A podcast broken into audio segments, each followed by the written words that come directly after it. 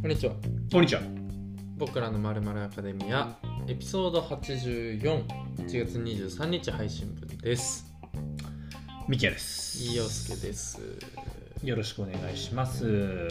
まあね、もう2022年はい始まって、俺結構びっくりするのはやっぱ寒いね。おー雪が何回も降ってるねそう。なそしたら急に暖かくなったりするじゃん。うんうんでも雪がさ、やっぱすごいじゃん。すごいねこの前の平日も降ってた時速攻在宅の判断したもん明日、うん偉いね。だからそれ帰れるんだ、すぐ。うんあのー、帰れるよまあなんかちょっとやめとくわ、これ以上。 まあね、もう会社の人も聞いてるかもしれない。うんなんかういん、い感じに、うんいい感じにいないる感じになんか融通が利くというかまあ雪だしね。そうそうそうそうそうそう理由だよ。なんか雪降りそうだなと思ってちょっと早く起きた節あるしね俺早く起きて言うなら早い方がいいなと思いいな ってなだからうん、賢いですね。うんあーそんぐらいねなんか珍しいねそんぐらいだでよもねめっちゃ降っててで寒いじゃんあ寒いですめっちゃ寒いじゃんう、んなんかさ俺さいやうんふと思ったのが、はいはい自分が高校生の頃って、うん学ランでさおお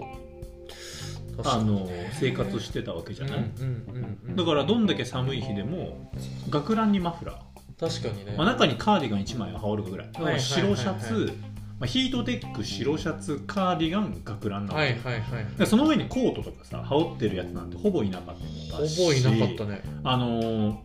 女の子もさうんもうセーラー服っていうかさそっかあの学生服じゃうんんうんうん俺さ今思うと怪物じゃんって思すごいねうあれ確かにねよく耐えれてるねそ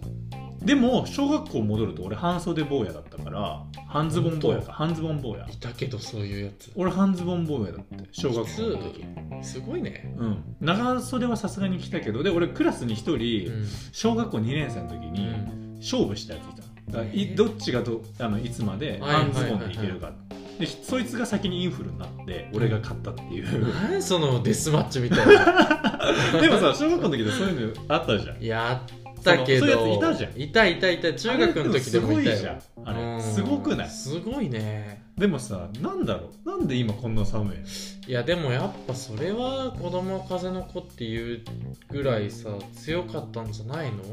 子供でも俺はどんどんこう年齢を重ねていくうちに一個気づいたことはあるよああ何教えて寒さってうん表面積に比例する部分もあるなと思うああそういうことか体がでかい人の方が多分寒くいんだ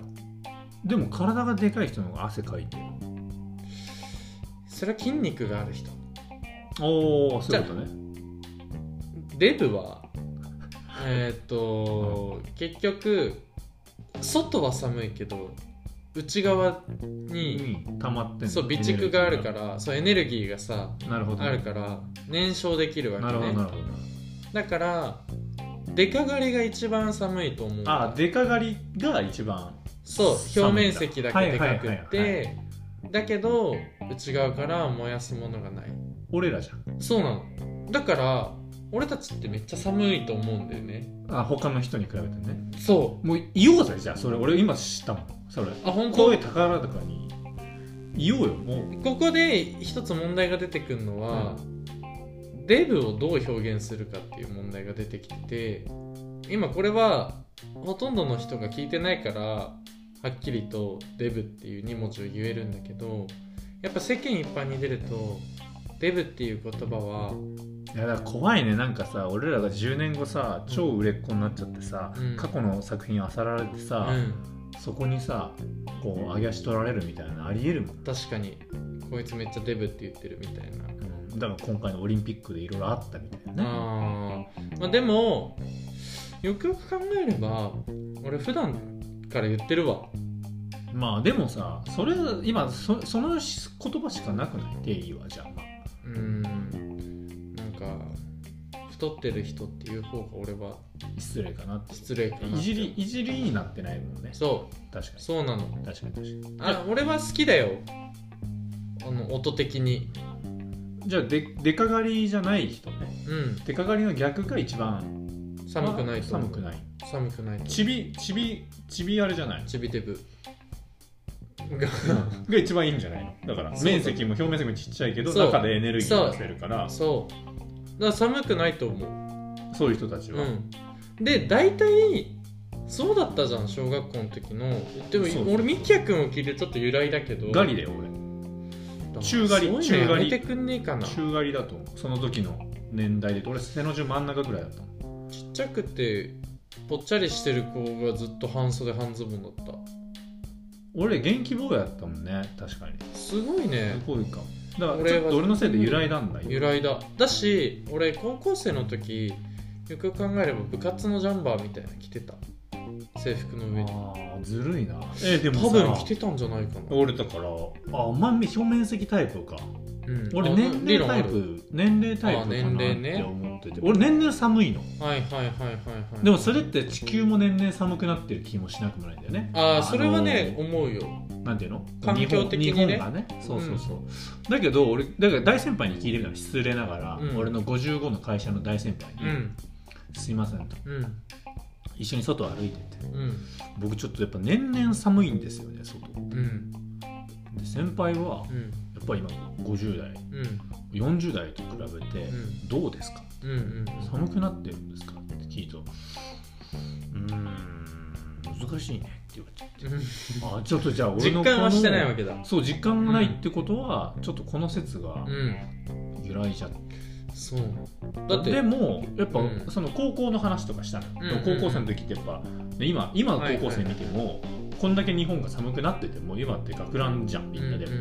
うんやっぱ高校生の時ってきますよね、うんうんうんあ確かにとは言ってただかあそこは納得はするんだらやっぱ表面積なのかなだって結局俺より年上の人でも電車に乗るとやっぱ暑いっていう人いるからねなるほどね全然なるほど俺は冬場電車乗っても全然暑いと思わない思わないね確かに、けど暑いっていう人いたり確かに電車乗っててさこんな冬場なのに電車乗った瞬間コートとかそう脱ぐ人いるもんねそうそうそうそうそうそうと荷か物いたりするじゃ増んやしてる人いるねだから確かになんか俺は一概に年齢では言えないかっていう理論に到達していてミキヤ君より先に、あごめん俺だね、うん俺が弱者だそうだそう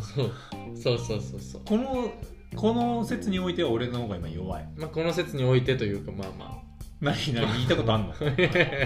まあまあこの説においてというかまあまあまあ、まあ一言言うけど俺の方が1年を長く生きてるから 俺の方が寒さ感じやすい説もあるからねまだね、まあ長く生きてるというかまあまあまあまあまあ、だからまあいいわ本当来年になればわかるかもしれないしまあまあまあ、うんまあそのでも本当にその高校生とかはすごいなと思うだっすてごいよ、よく言うよね女性もうんその生足すあごいなそうとだかね、あのだって高校生の時なんてね生足の人多いみたいな言うけどそうそうそうそうやっぱ今私できないもんっていう人多いもんねねえでもそれは本当にそうだと思う俺も生足とかじゃないよ半ズボン俺そもそも履いてなかったタイプだしだけど今昔ってあの桃引きはいはい、履かはずに外出れてたんだけど、親が「あと桃引き履いてきなさいよ」って言っても「うるせい、え親だねでも言うね親寒くなんかねえよ言う言うそどっんちなもダ言うセえもん履けるかよ」ってあんなん物質脱いだ時見てみそうそうそうそう恥ずかしいわっつってね「ダセえ」って言ってたけど今毎日履いてるからそうなんだもう欠かせなくなってるこれがないと結構こう基礎体温が下がっちゃそうなんだう感じになっちゃうから結構ねじゃあなんかまあ年齢説もあるけど、まあでもどっちかというと表面積説の方が今有そ力かもねうそう俺的にはねどんどんでかくなってるから今もやっぱ身長毎年伸びてるんのかじゃあお前でもお前じゃあだからお前では難しいよ年齢をだってそれどんどんでかくなってんだ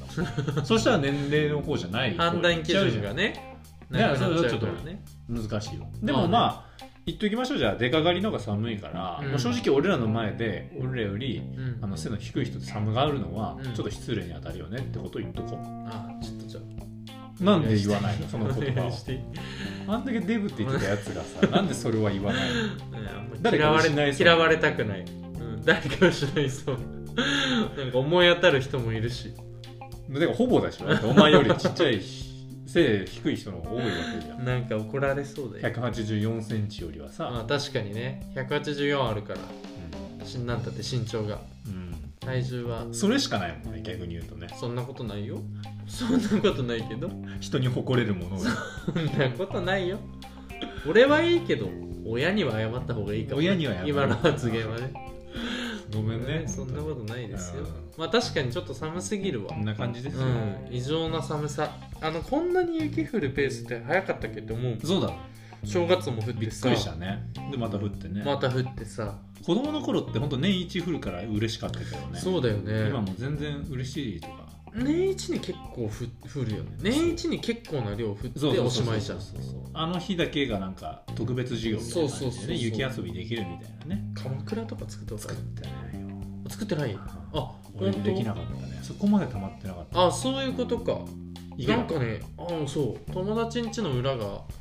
なんかなんなんつったらいいんだかな道じゃないんだけどなんて言ったらいいのか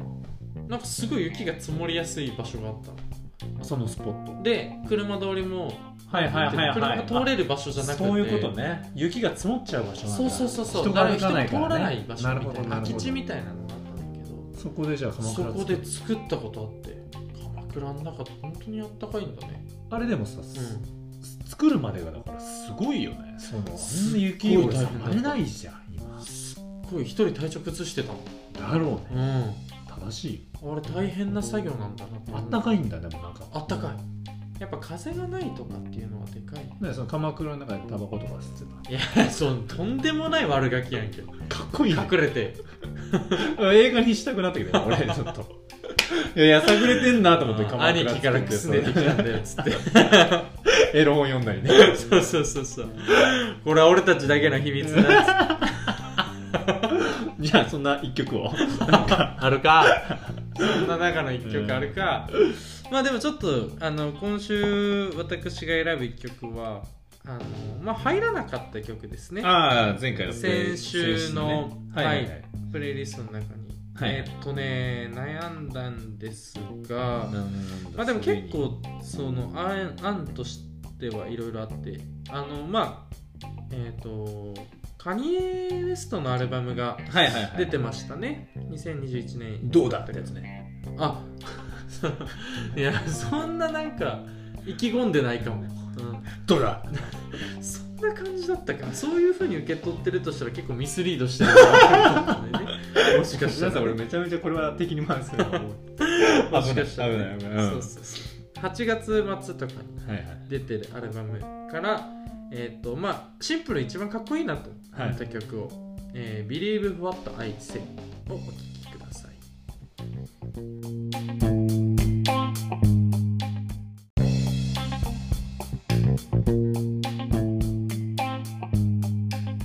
ということで、はいね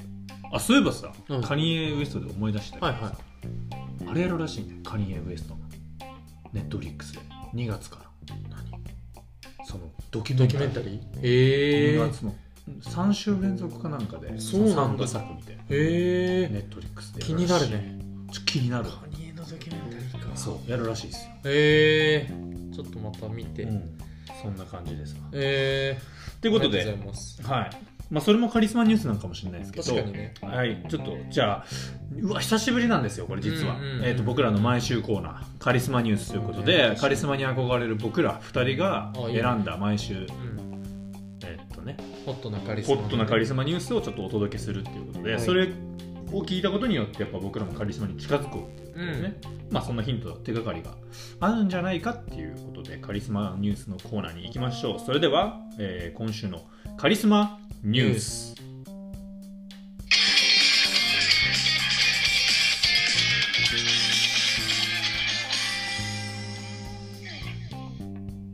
はいということで、うん今週のねカリスマニュースはね、はいこれ配信日1月23だっけ23もうねちょっと1月22の出来事おう なんですよカリスマニュースが、はいすごいな俺今ちょっとややこしいなだからこれ収録はもうちょっと前なんですよ収録もうちょっと前で1月22のカリスマニュース を予1言する月の22より前の俺うはん一時に今の時点ですごいことするねうんすごいんですよどうどう出るどう出る牧野ってことでう、んえーっと1月22日のはい「えーオールナイトニッポンゼロお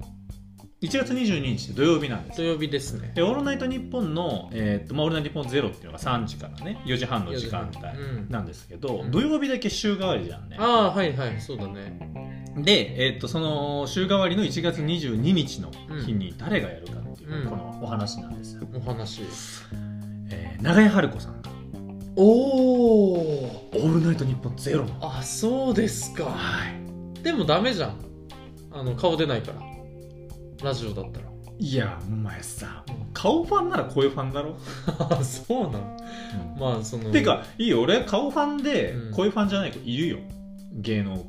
ねあはいはいはいはいいるでも彼女はさ歌手じゃん彼女うん彼女歌手じゃんまあまあまあなんならこういうファンの方が多いわけじゃん、お前ふざけたこと言うなよおまあ前そういうことどう考えてもあー彼女の顔目当てでやってるやつなんて俺しかいないんだから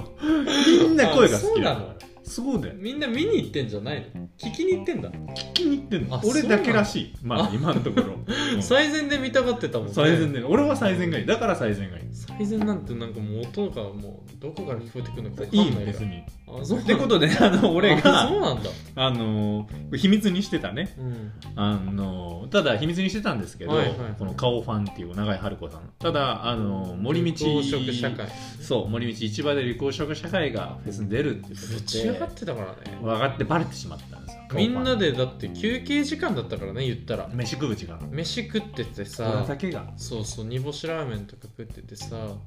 お俺役者か 俺役者かってなってさもう柵がある真ん前まで行ってたからね一人だけ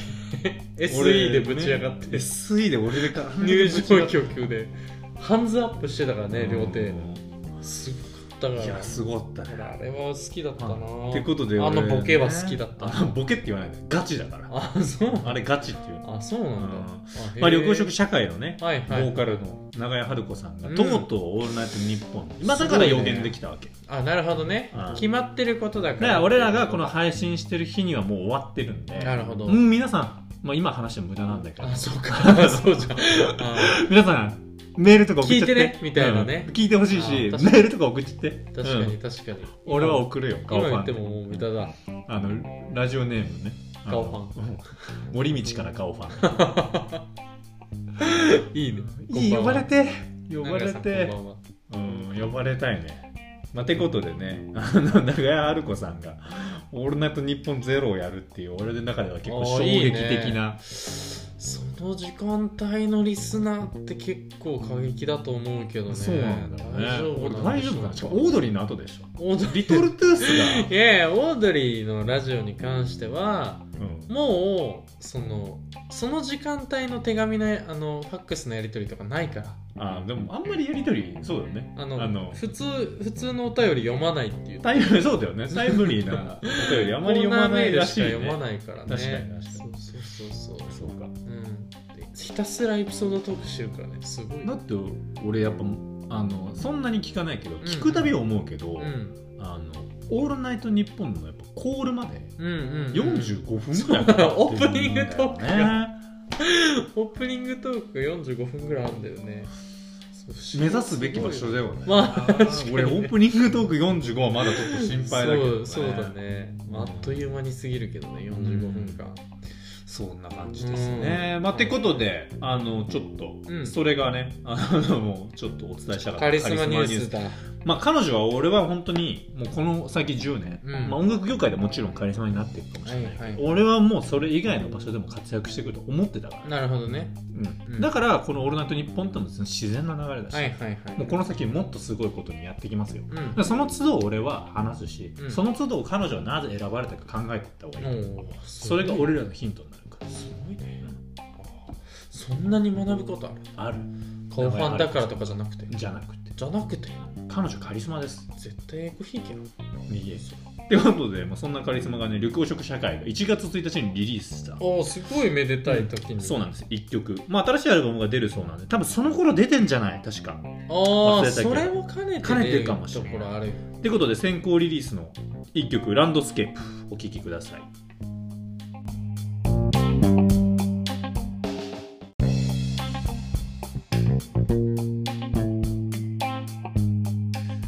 はいということでここからが今日の本題です、はい何するかというとお願いします2022年お2人の運勢占いおーなんかそんなんだったっけそんな去年もあそんそなっか去年もこんなんかそうああそっかそっかそっかてかねなんかやっぱもうそういうふうに、うん、していくしていまあしてたけどね、してたうん、そっかそっかってことでねおお行こうもうそこはパワープレイで行こううんってことでって言っとけばなんとかなるからるなんとかなるあのーうんまあ、2022年のはいはい運勢を僕らはうん今日占っていきたい占おう去年も占ったからそうで去年も運勢頭で占って、うん最後の回でその運勢を振り返りましたねどうだったかって振り返りをしたわけですんよ、うんまあ、こうやってねポッドキャストを配信してればそういうのもできちゃうし、はい俺らもそれをね意識言葉にすることによってねうん読むだけじゃみんなあんま意識しないの、うん上げて終わりじゃん、あんな確かにあんなやつらは実ストーリーと証かにさうん実験うんうそうでしょ論文とかもそうだったでしょんだってそうまずは一般的なものまあ仮説を立てるわけですうよ、んそれが今回の場合占いでそこから実際実験やってみて実証できたかどうかっていったところを踏まえてじゃあ次はこうすることが考えられるみたいなことで、まあ、PDCA ですよおおいいですね要は PDCA なんですようんだから占いってそこが俺もさ今日引っかかったんでさ、はいみんな PDCA しないじゃんだうんから俺らはしようっていうこと確かにねねうんうんうんってことで、はいまあ一番俺らが信頼できる占い師っていうのが、うんえーっとインターネット上でねやらせてもらえるんですけど、ああ一番信頼できますからねゲッターズ飯田さんまあこの人早く有名になってほしい よねねめっちゃ売れると思うめっちゃ売れると思う正直でテレビ出るなら絶対顔出さないでやった方がいいと思 うそうだねうん赤の仮面とかつけた方あがれいいんいじいゃなねいなんかそういうのかっこいいようねん、そうそうそうそうそっちの方がいいと思うハよンハンチング帽みたいなの被ってねハンチングとか被ってそうそう多分色白だしなうんそうだね、うんそんな感じでいてほしいんので方すがよいいと思うけうどんなってことで、まあ、そのゲッターズ飯田のねはい占いを今年も今年もよろしくおや願いりしまますしょうということではいじゃあ、えー、陽介の占いを今僕がしましたのであありがとうございますえゲッターズ言い流したんだよね僕がっていうかあーごめんごめんごめん頼むねえーっとゲッターズ飯田がしたのを僕が今から読むあそういうことだよねこうんれじゃでないとうんなんか何を信じていいかこれね分今かんもなくなうねっちゃうか今ら今出てんだよお前の基本性格 があの陽介の誕生日と名前を入れると金の羅針盤座って言われるて、はいはいこれはもう前回やってるんですけどいいね金の羅針こ盤の金の羅針盤座の基本性格うんえ礼儀正しいあいいね真面素晴らしい目、うん、今出てたおー全部あ礼儀正しいも出てる今だって俺がさそのうんゲッターズ飯田の占ったものうをん俺が本来ねはいはい喋るって言わないといけないのに、うんえー、と僕占ったんでって言って、うんそれ訂正したじゃん訂正した礼儀正しいもんそういうとこ、そうなんだ、うんまあ、確かにゲッターズ飯田さんの功績だからね、そううんだからそういうとこちゃんと真面目にねうん礼儀正しくやってるっていうううんん、許せないうん不正とか、そういうのうんどんどん暴いていこうと 思う世の中の不正職を変えろお前 俺向いてる職知ってるからどんどん暴いていこうかな文春見てこい嫌われるのが嫌だねで銀の羅針盤座の基本性格、まあ、これ前回話してるんですけどあもう一回話しえーっと お前嬉しいからでしょやめて頭の回転が速くはい感応鋭い人、はいはいはいはいいいね俺じゃんお前なんそれ俺勘鈍いけどなうん結構本当かなこれ頭回転はめっちゃ速いよちなみにえ頭の回転はめっちゃ速めいっちゃ速いよね、まあまあすめっちゃ早いよねってもう同調になっちゃっ たけどまあまあまああのそれに関しては俺も助けられてる部分がねやっそうだぱろありますからそうだろそ,、うん、なそこはまあちょっとなんともね、うんあの俺は言えません、数々救ってきたよ、うんいろんな人のいろんなボケを確かにうんということなんでえーっとまずね、はいえーっと彼の、え1年をこれねこのねうんゲッターズ飯田っていうのはえーっとどんな1年かっていうのをまずうん言ってくるわけです、ああそうだそうだそうだこの人の論法としてはあのあれでしょまず去年2021年はそうこんな1年ではありませんでしたうんかそっていうのねう去年どんな1年だったかっていうのをまず言い当ててくるのでえーっと洋介さんうはん早速ですが、はい2021年はこんな年ではありませんでしたか、うんってことで、えーチャレンジの年の2年目でした、ああそうでした、うんそうでした、まあ、そうやって言われてたからね、はい視野が広がりうんいろいろと興味を持ってることも多かったと思います、はい新しい何かに挑戦することで次の目標やるべきことがいろいろと見えてきたのではないでしょうかはいはいそれはどうですか当たってますかねやっぱりまあそもそもチャレンジの1年目がこうポッドキャスト始め、んそれがうんうん2年目みたいなところで、そこで視野広げたは広げた広げたよだってそれこそミュージックプラストークができたり確とねかに確かに、それで音楽っていうものにもね、うんなんかその人におすすめするみたいな作業とかがやっぱりうんより増えたからね、うんうんもともとそういうの好きでしたから、うんハマる人があんまりいなかっただけで、なるほど、だから不特定多数にできてますからねなるほどね人が苦手な星らしいんでねこの人が苦手な星なんだ俺、はいなのでまあその感じですよね正直めっちゃ人選ぶしね俺、うん、だから今その感じがすごい出てる、うん、でプライドが高い星なので、あーはい、まあまあそういうところに今出てるのかもしれない、矜持があるから ね俺には、うんポッドキャスターとしての矜持があるからね本当にうんそうですね、えはい、じゃあまあそんな彼のえね、はいはいえー運勢占いということで、うんまあ2020年22年、はいえーじゃあ金の羅針盤のあなたはうんどんな1年になるかというと、はい 健康管理の年ですこれさ ちょっと待これマジだって聞いかたらことあるぞ俺も聞いたたことあるんだよこれは何を聞いてたかというと去年俺がそ れでそういうふうに占われたおいおい銀の羅針盤ちょっと待ってくれよ俺俺銀のインディアン座なんですけどなんか銀のインディアン座は2021年が健康管理の年ですって言われてたのね、はいはいで俺は実際いろいろ健康に関する問題が起こってたかうんそうだよら助けられたんですうよ、んうんうんで、えーっと僕はそれはうん28の年だったねうんそうそう陽介がえー2022年で28を迎え今ます年28になりましたで彼の今年は健康管理の なんかさ損してないか俺だかなんでなんでら俺1年遅いとさ全部全聞部いただってさチャレンジの年の2年目も1年目もさ同じだったじゃんなんかつべこべ言わず一回聞いてみろよもうちょっとつべこべ言ってたわ今俺、うんごめんなうんうんちょっと一謝回れ聞ゲくッターわズ飯田さんによゲッターズ皆さんごめんなさいでこうやってさ結論急ぐやつはよくないと確かに確かに、申し訳ないそれは申し訳なかっいうことで総合運、た、えー、2022年はうん今後の人生を大きく左右することになる年ですうん、生活習慣を整え健康的な生活を意識してほしい時時期ですがはい自分の進むべき道や興味のあることを見つけた人はさらにステップアップを狙うタイミングでもありますおう、特に上半期はうん、思い切った勝負に出る大切な時期へただ下半期は頑張ってきたほど体調に異変が出やすいので早めに病院で検査を受けましょうええちょっと俺と言われてること違うよね重いなうん重いお前なんか健俺康はな管ん理かか上半期体調崩すかもしれないですがそこでちゃんと見極めることで下半期をいい方向に持っていけるみたいなこと言われてたけど、はいはいはいあなた重いよ上半期頑張りすぎてそのツケが回ってくるつみけたいがな回ってくるってことだからちょっと気をつけてまた俺1週間ドロップアウトする から社会からありましたからね2020年したよ年明け早々、はういんはい、はいはいプラス2022年はしゅ軌道修正できる運気でもありますほう特に45年前の乱気の年、裏運気の年に環境を変えてしまった人はもう一度環境を変えてみるといいでしょう4年前5年前って引っ越しや転職したよねひあ引っ越ししたよね就就職職かか就職23の年だもん5年前ね、うんそれ裏運気の年らしいよえーだからそうなのんだ年がねなので、えっと、引っ越しや転職をするにも今年はいい年らしいですあマジイメでチェンや生活リズムを変えてみるのもおすすめらしいですちょ待って俺それ結構背中押されちゃうかもしんないようんでもマジで言ってるから彼が誰が言ってんのゲッターズイラ、ゲッターズ飯田が言ってんのかうん、信じようかだからそういうもんだかなそうなんだ、ら、うんええ今年チャンスなんだねであと不健康と思われてる生活習慣の改善を始めるにもいい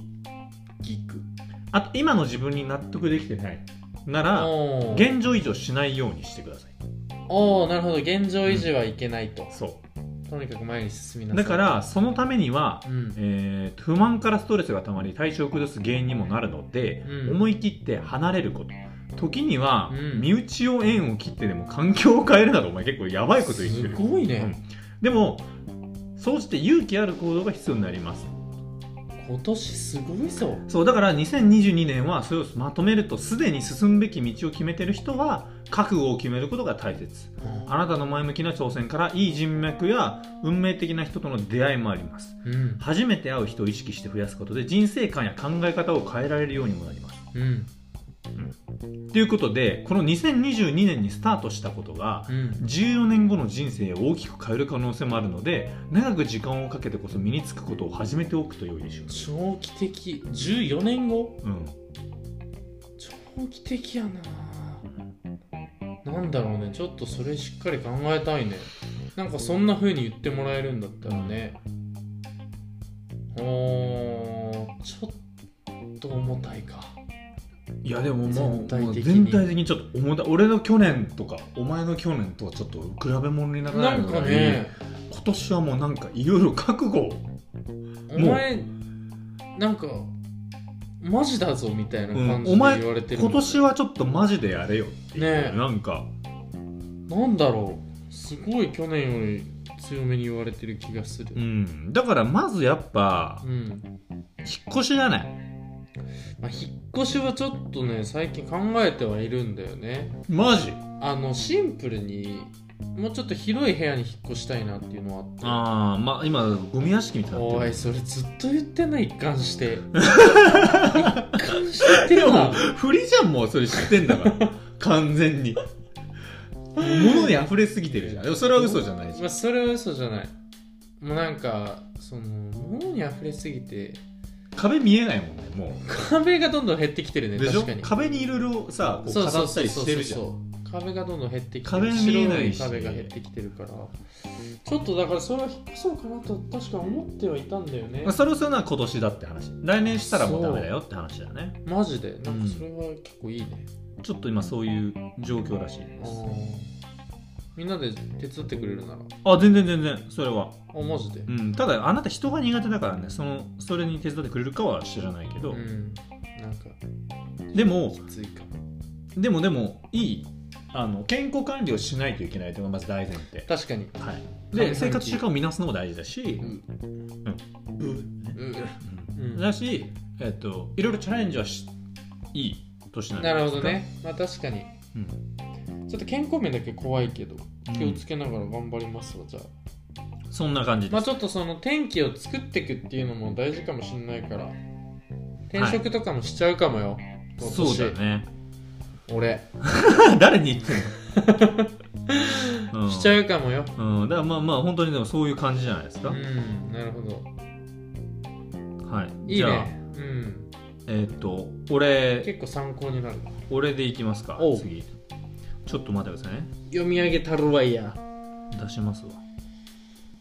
まあ2022年がね健康管理の年まあそう三木屋君は違うわ2021年がね健康管理の年だったからうね、ん全く同じこと言われるかと思ったマジで最初はで俺はその2021年はそうでしたかって今聞かれてるから、いはいはいまあ、それはあのもうそうでしたよ、うんまあ、だから彼はもうやっぱ確信がついてきてるので、はいはいはいはいじゃあちょっと読んでくださあい俺が読んでこうねえー、っと銀の羅針盤座はいのえー、っと俺銀のなんだっけインディアンズあインディアン座じゃん危ないなんだこれ俺が金の羅針盤だからねまあ俺は金でミキヤ君は銀だったそれで言うなると、ほど俺は金ああそうかまあまあまあいるよね金閣寺と銀閣寺どっちがいいみたいな人ああそれは俺銀閣寺の方が好き、まあだからそういうそういうことだよねだから別に金銀にこだわるものじゃないからああなるほどごねめんねはいまあでも上か金の方がプライドが高い人だ はい、2022年、銀のインディアン座ですね。の2022年の運勢占い。2022年は2023年に向けての準備の年おおじゃあ2023年でしたが大事ですね、おそらく。流行にどれだけ敏感に反応できるかが大切になり、新しいことをやり始めるといい1俺なんてもう流行のもう一年。音源だんもんね。一番前走ってる流行が服着て歩いてるもんね。そうだよそうだよね、俺が流行だから そうだよね流行が俺だし、うんすごいうね。んここの1年どう生かすかが重要になってきます変化の波に乗り遅れないよう運気の流れを知り幸運を迎える準備をしましたょまにう乗り遅れるんだよねだから、はい間違って乗ってる時もあるからねそうですねあうのん結構ね乗った流行が全然こう失速していくみたいなパターンはあるから全然あねりますからでも本当に流行を生み出す時あるからねたまにね、うん秋葉君ってねうんなんか結構あるよ、ねうあのんなんか出てこないんだけどあ だと思うんだけどねはいでここからえっ、と基本性格ああまあそれはでもいいかももうあの前回触れてるからある程度ね礼儀とマナーを守りマイペースだけど気遣いのできる上品な人うんでもマイペースじゃないけどねまあある意味マイペースなのかなああまあ確かにねなんか合わせるというよりかはまあそうだね自分のペース自分に合わわせさせるみたいなね言い方悪い、ううんん、なんかほんと嫌な感じの顔タイプだよねで嫌な顔になってるよえー警戒心が強く他人との距離を上手に取るタイプですうんきっちりしているようで楽観的なので時間にルーズなところへ言ったことをすぐに忘れて同じ話を何度もすることがあるでしょうまあこれはちょっと違うね俺じゃないかもまあでもでも俺銀のインディアンズの基インディア本ンズだ性格、見た目が若く心も中学23年生から変わっていますそこ言われてたもんね去年ね言ってたねうんやや臆病で繊細な面もありますありますあります恋愛は妄想恋愛とかなんかこれ面白いな、はいはいはいじゃあ、えっと、2022年の運勢占いはいはいですねえなんかいろんなこと言ってるねうん2022年の銀のインディアン座はリフレッシュの年ですおおだから来年飛躍するために俺はリフレッシュするんだそうだね準備もあ準備はさっきかさっき見てたやつだもんうんねそうリフレッシュの年ですえ求められることが増え頑張りどころですが休息も必要自分のペースを守って進み2023年に一旦努力の結果が出ます準備するために今年はリフレッシュそういうことだね求められることが増えてなるほど頑張りどころだからこそ休息が必要それを受けてさらなる決断をするために2022年は健康を保つことが重要ですまあ健康関連の年です ねこいつ同じことしか言わ ないよ大丈夫かはああい総合運いきますよ2022年は予想以上に忙しくなることや予定が詰め込まれてしまう流れがありますうん体を休ませることを忘れていると体調を崩してしまうことがある年 ですリフレッシュの年は運気がぐんと良くなる2023年運気がぐんと良くなるそうですうんの解放の年うんにつながる非常に大事な時期のんびり過ごすことが運気アップにつながるので何もしない贅沢な時間を過ごしましょ何もしない贅沢な時間ねう、はい一まあ、番苦手今なやつね年頑張った分ねちょっとこう今年あ違う去年か去年頑張った分今年ちょっとリフレッシュして、なるほどうねん、うん過ごしてもいいのかもね、ちちょこの辺も行きましょうかはいはいはいここ数年仕事が忙しかった人や結果を出し続けている人ほど体調をし崩してしまうことがある年ですうん上半期はしっかり仕事をしてしっかり休むこと下半期は流れが変わり人生を変えるような出会いがあるおおなでるほど誘いには必ず顔を出すようにしましょう、はい断りやすいし俺コンディションををしっかり整えていった人には嬉しい出会いや有益な情報を入手できる流れが来ますおおなるほどねおおいいですね、はえー2021年の下半期あたりから体調を崩している人治療中の人は油断せず体調を整えるようにしてくだいさいはあわかりました体調面に異変を感じていない人もしっかり検査を受けましょう異変を感じながらも放置したり不節制を続けると34年後に病気が発覚する場合もありますなんかさ体調については細かすぎんめっちゃ言ってくるねうん現実的なんじゃない、彼はうなんか俺2年連続体調ん、に言われてそうるだね言われてるねだから危ないじゃん健康管理の年だもんね今年もね去年もだよ なんで俺2年連続でだ からね陽介も今年はとうとう健康管理だし 年齢じゃないこれ28これとか28以降ってそれかかるんじゃないそういうことかちょっと渋いずっと健康管渋理いしていでかすないといけなくなっていくんだよな、体力的な限界やストレスなどから引っ越しや転職など環境を変えたくなる年でもありますがあありますがねああ、うんなるほどねでもありますが、うん2023年まで待つことあがあ大よ切かったオッケーオッケー待ちますじゃあ特に56年の間苦労が続いた人ほどここで環境を変えてしまうとこれまでの苦労が台無しになってしまいましおおたなるほどねじゃあ特にみきやくんは環境変えない方がいいねなるほどねこの56年本当地獄みたいな日々歩んできてた違うから違う違う俺はもうこの56年はもう流行ど真ん中をドーンと歩いてたか らあそうだっけん東京のど真ん中歩いてたからああそっかそっかそっかうんセンター街とかねそうそうそうそう中目黒とかねだ肩切って歩いてたそうそうもんそうそうねあんまよくないけどあんま言うことじゃないけど、 2021年すでに決まっている場合も問題ないので実行日はできるだけ運気のいい月やうん日を選ぶようにしましょう、なるほどはい引っ越しや転職などですわねかりましたはいまあそんな感じだねはいありますがまあいろいろとありますはいまあ、総合運はこんな感じでまあそんな感じですございまねなるほど、はいまあ、じゃあお互い健康に気をつけいやる本当だね1年にだからさ しない見張っていかないといけないそうだね異変出たらそういう意味ではもうもうすぐ言うわ俺もああ言っちてょっくとれる顔色悪かったでりともかさ、うんさっきちょっと話したけどさ、俺またちょっとジンマシン出かけたからねえエビでねエビでうん、なんか俺ほんとエビダメなのかなちょっとアレルギー検査みたいなの受けてみ受けた方がいいいだからこうそういうのをやった方がいいね今今年はじゃあ企画でやろうよだってさこの間俺の家でエビフライ食べた時はさエビフライ、うん大丈夫だったじゃん全然大丈夫だったでも昨日昨日うんエビそのの居酒屋みたいなところでエビとチーズの卵焼きみたいなの食べたんだけど、うん、小エビだと思うんだよねうんうんあ俺もうすごいちっちゃいね、まあ、今やってるけ小指だど、と思うん今だよやねってるんですよ、う、うんこんぐらいのやつが、すっごいちっでも何個か入ってた、ちゃいうんうんうんでそれを食べたからなんじゃないかなと思ってうんんだなるけほどどねまただからジンマシン的なの出てきた出た顔にねちょっとね赤いプツプツができてね、うんあのー、痒くて唇とかもちょっと腫れててだからもう警告してんだね今体がね年は注意してよって確かにこういうなんちかっちゃそなのタイミングでこう俺みたいなちっちゃなエビでもお前出るから、あエビ側からの警告そうそうそうあお前気をつけてあよエビってそんなに俺のこと見守ってくれてんのだからエビだよ、あエビなんだ だからエビだよねって言われてもなんかなんかピンとこないけどでもさうんだからお互い見張っていかないといけないかうんうんら、うんもうそれもそうだしアレルアレルギーとかあるなんか俺ねあんまりないんだけど俺はあのあなんか胃系があ喉が痒くなるからそでうだそうだ言ってたもね洋介みたいに顔パンパンになるとかないないのそこまではないあ花粉はすごいああ花粉とかね花粉とか私むしろんまあと猫あ猫俺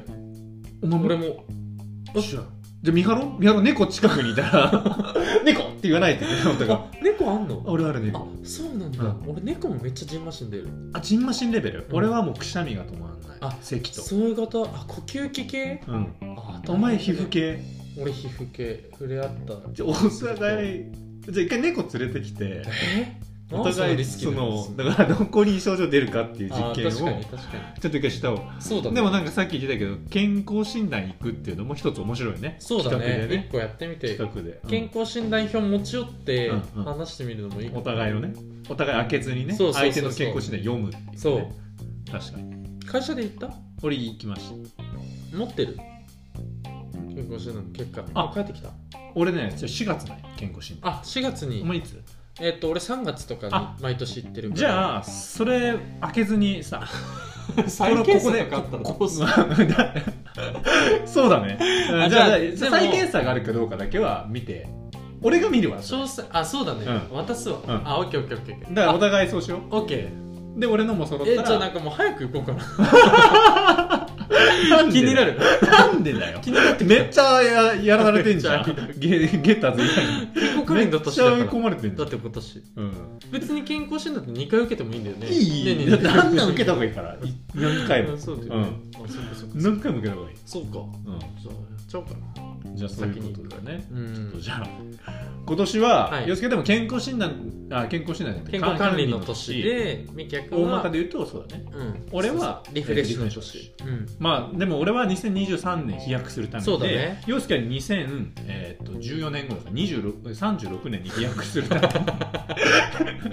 お前は14年後のために今年から何か始め俺た何俺は今始めめてることを続けるっていうのが大事うんそれが実を咲かせるのが花を咲かせるのが来年だしそっかそっか今年は来年何か何始めたらなんか始めようだからそれも考えるっていう企画やるわ俺募集するわみんあなにちょっと頼むわマジで、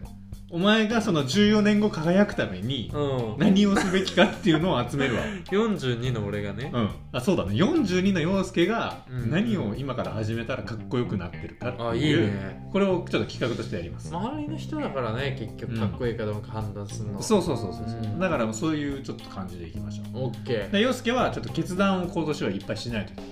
俺は逆にリフレッシュだからちょっとじゃあ受けすぎない方がいいそういうことね一般あ決断に迷ったらじゃあさみきやくんは、うんその決断に悩んで